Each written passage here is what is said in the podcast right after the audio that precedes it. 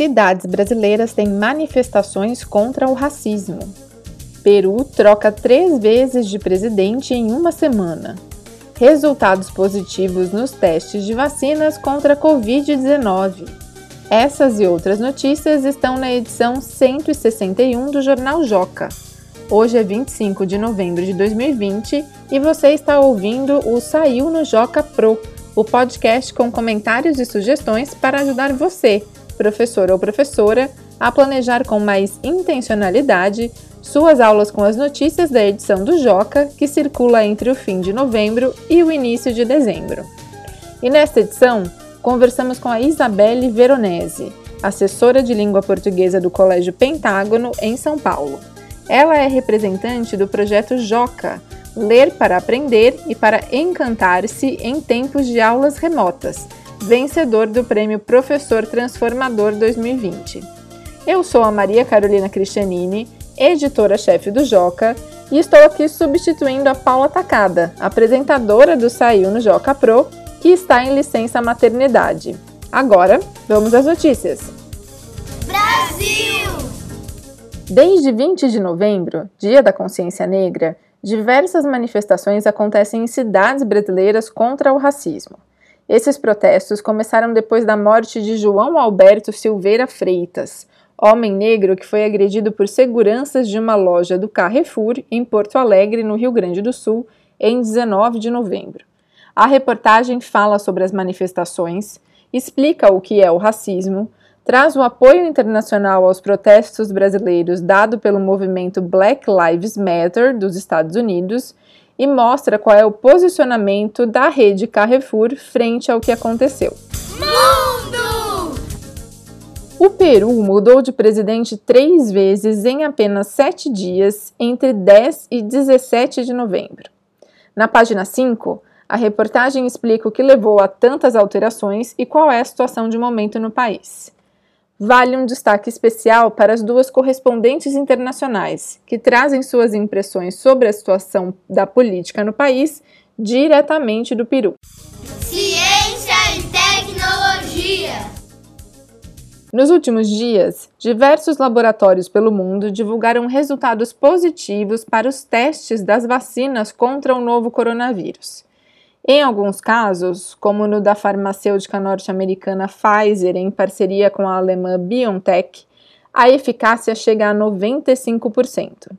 Na reportagem da página 9, o leitor sabe mais sobre outras vacinas em teste e entende o passo a passo de cada fase até que uma delas seja liberada para a população. Esses foram os destaques das notícias que estão na edição 161 do Jornal Joca, que já está disponível em formato PDF no portal jornaljoca.com.br. Agora vamos ouvir uma entrevista com Isabelle Veronese, assessora de língua portuguesa do Colégio Pentágono, em São Paulo, entrevista que a Paula Tacada fez antes de sair para sua licença maternidade. Isabelle, muito obrigada por ter aceitado o convite de participar do podcast. Eu que agradeço. É, agradeço a equipe do Joca pela oportunidade de compartilhar o projeto realizado no Pentágono e agradeço a parceria também.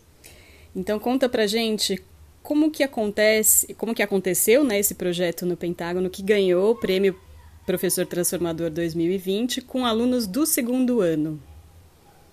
Isso, nós temos um trabalho com o Joca já há alguns anos e desenvolvemos um projeto do primeiro ao terceiro ano, anual, com o Joca. Uhum. Quando nós uh, tivemos aí, recebemos uh, a notícia da suspensão uh, das aulas em função da pandemia, a nossa, o nosso desafio é, era mantermos esse trabalho, né? E, sobretudo, no segundo ano, que é uma série que é, consolida o processo de alfabetização. As crianças, na verdade, já estão alfabetizadas, mas precisam da manutenção das práticas de leitura e de produção de textos, a nossa preocupação era exatamente essa: como manter o trabalho com o Joca uhum. durante as aulas remotas e como manter as crianças lendo e escrevendo a partir das matérias do Joca é, em casa também, né? Então é, foram esses os desafios que nos motivaram aí a pensar ou adaptar o projeto que nós já tínhamos para o formato remoto. E quais foram então as propostas que vocês fizeram para as crianças em relação à leitura? Depois a gente comenta em relação às práticas escritas, pode ser?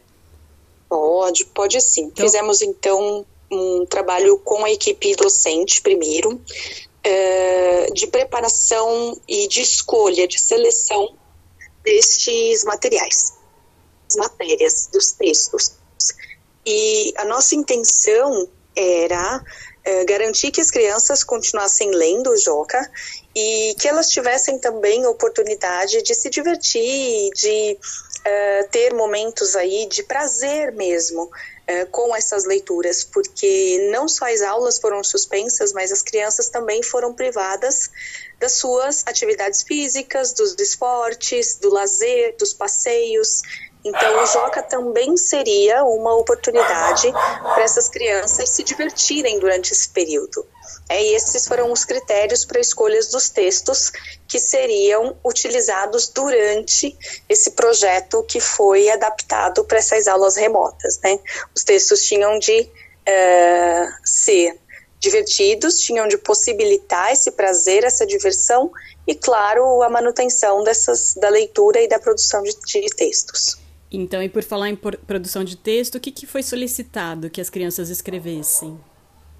Uma vez por semana nós trabalhávamos a leitura de um dos textos escolhidos uhum. uh, e as crianças fazíamos todo o trabalho com uh, o ensino né, das estratégias de leitura, o desenvolvimento das habilidades de leitura.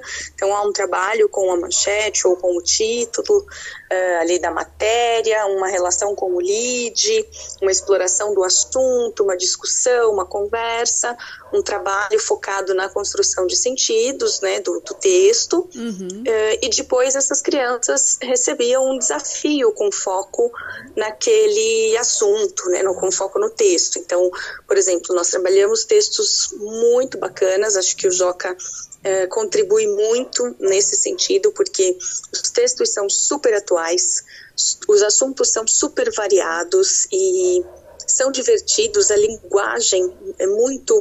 É, elaborada, muito adequada para a idade, mas sem ser empobrecida. Uhum. Então isso faz com que a criança avance também no vocabulário, na, nas construções sintáticas, isso favorece muito o desenvolvimento dessas habilidades. E daí nós trabalhamos, por exemplo, com aquela matéria em que os museus estavam incentivando as pessoas a recriarem obras de arte em casa. Discutimos o texto com os alunos, fizemos o trabalho de leitura com eles e depois convidamos os alunos a recriarem as obras. O trabalho foi um sucesso. O retorno das famílias foi maravilhoso. As famílias participaram, se empenharam, ajudaram as crianças a separar os objetos em casa uh, para recriação das obras. Depois nós trabalhamos a matéria é, em que o, o o artista plástico, homenageou as enfermeiras né, como super-heroínas. E daí discutimos com as crianças essa questão de quem é herói, de quem é heroína para você nesse período em que todos nós estamos passando por uma adaptação, sendo um pouco heróis aí, superando os nossos limites, né, desempenhando papéis diferentes em função uh, de, das coisas que temos de fazer, das adaptações, do home office, das aulas remotas.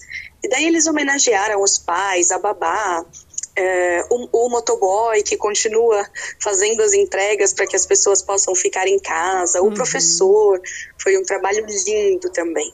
Fizemos diversos trabalhos, sempre com, com esse foco, na leitura, primeiro, para que as crianças tivessem a manutenção desta prática de leitura, é, um trabalho de construção de sentidos nessa interação, nessa troca, é, porque esse sentido ele é construído é, compartilhadamente com a, com a, mediação do professor, é, com a troca de ideias com as outras crianças e que culminava com a produção de texto, não só a produção de texto escrito, mas também a produção de texto oral, de texto multimodal, eh, de uma imagem, de um desenho, enfim, de um vídeo que eles pudessem gravar. É uma produção de texto bem abrangente, o que foi muito bacana. Muito legal, Isabelle. Para a gente terminar e aproveitando que você está num lugar, né, que se assemelha muito com o coordenador pedagógico no sentido de fazer promover a formação, né, dos professores que estão na sala de aula. É, queria saber como é que foi esse planejamento coletivo com essa equipe. É, se eu não me engano, são quantas professoras que estavam envolvidas nesse projeto? Todas as professoras da rede do, da rede Colégio Pentágono uhum. do segundo ano. A gente tem uma média de 15 a 18 professoras, certo. participam muitas vezes as professoras auxiliares, então uhum. é um número grande de professores, né? E como, então, como aconteceu esse planejamento é, integrado, coletivo? Como que vocês viabilizaram isso? O colégio tem um trabalho muito sério com o planejamento. Uhum. É, nós temos reuniões semanais, quinzenais, mensais, enfim, bimestrais, e, e, esse planejamento acontece em diversas dimensões, anual, Sim. depois semestral, depois por ciclo. A gente trabalha em cima das habilidades essenciais para cada ano. E como eu disse para vocês, a gente tem entre essas, essas professoras que são polivalentes, elas se dividem em grupos, uhum. de modo que cada grupo fique responsável por uma área do conhecimento.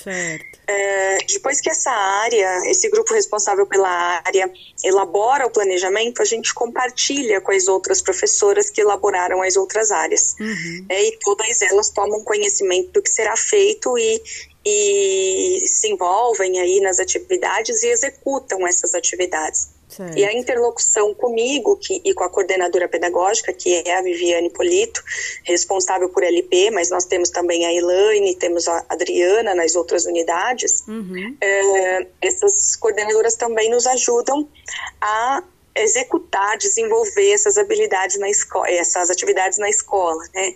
Então, as professoras, elas têm um, um processo constante de formação é, ora com uma ação direta, que uhum. é o uhum. momento que a gente senta para fazer o planejamento, para compartilhar o planejamento, e também indiretamente, quando elas estão escolhendo qual será o texto trabalhado, quando elas mandam uma mensagem, um e-mail para nós para tirar uma dúvida. É Isa, e esse texto? Sim, não, o que é que você acha essa proposta?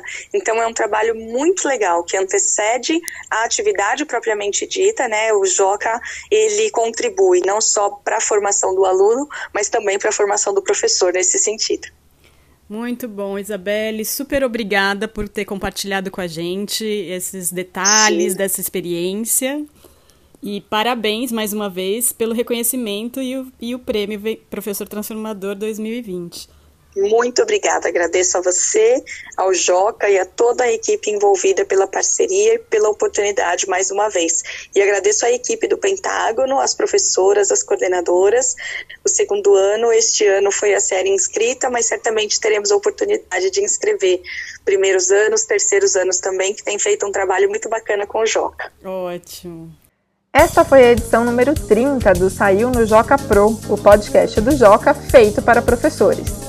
Mande seus comentários e sugestões para o e-mail saiunojocapro@magiadeler.com.br e até a próxima quinzena.